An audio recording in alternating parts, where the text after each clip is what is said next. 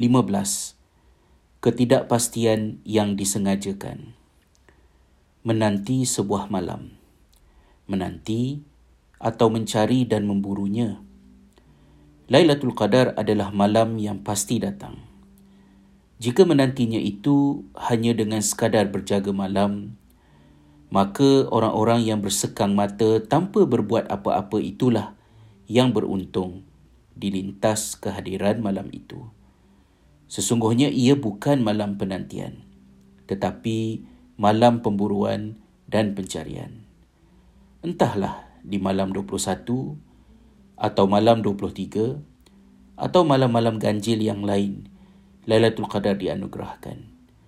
Sembilan Ramadan yang ditempuh Rasulullah sallallahu alaihi wasallam di sepanjang hayat baginda selepas pensyariatan ibadah puasa menyebabkan riwayat-riwayat tentang Lailatul Qadar hanya tersimpul sebagai suatu anugerah yang diberi pada 10 malam terakhir Ramadan ini.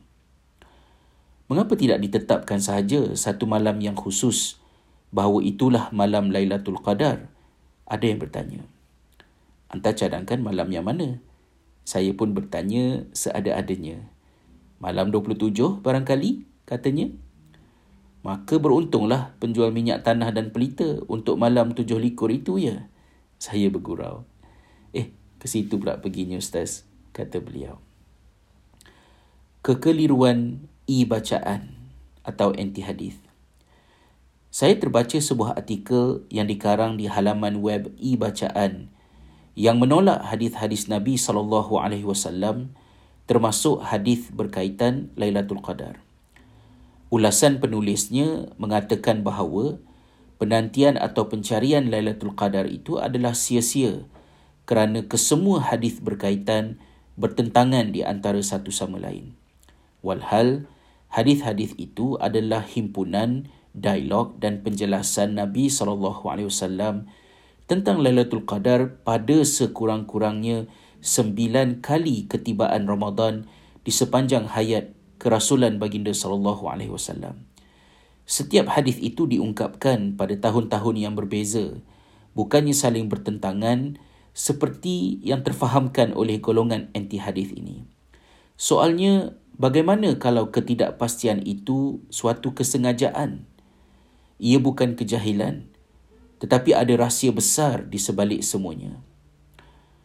Makan gaji versus kerja sendiri. Lebih mudah untuk kita analogikan seorang yang makan gaji dengan seorang yang berniaga sendiri. Orang yang makan gaji, pendapatannya tetap setiap hujung bulan. Sama ada dirinya produktif atau tidak, hasilnya sama. Malah pada bulan Ramadan ini, dengan membanyakkan tidur di pejabat dan pulang awal setiap hari, hasil pendapatan tetap sama. Sesuatu yang tetap dan pasti rupa-rupanya boleh menjejaskan kesungguhan dan produktiviti seiring dengan kurangnya rasa bersyukur atas kurniaan. Berbeza pula dengan yang berniaga sendiri.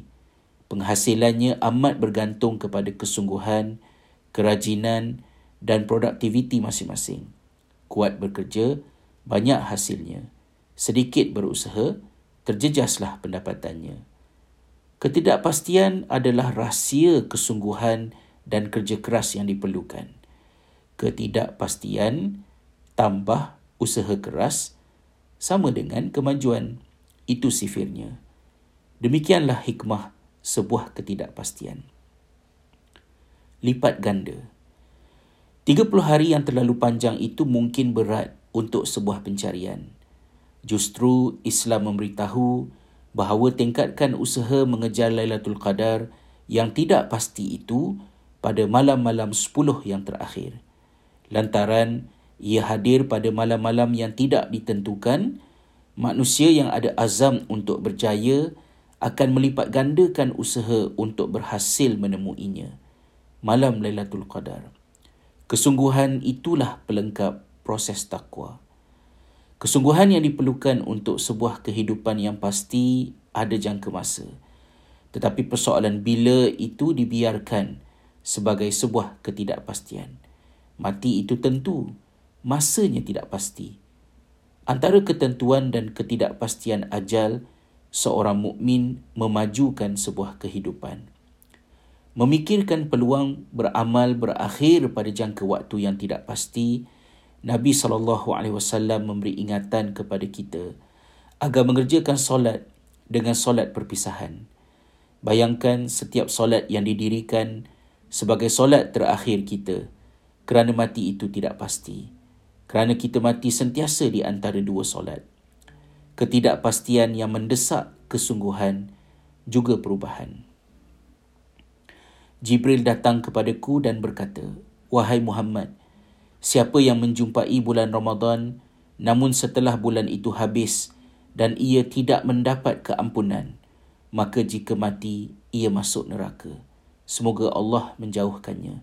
Katakan amin aku pun mengatakan amin. Hadis riwayat Ibnu Huzaimah dan Ibnu Hibban dalam sahihnya.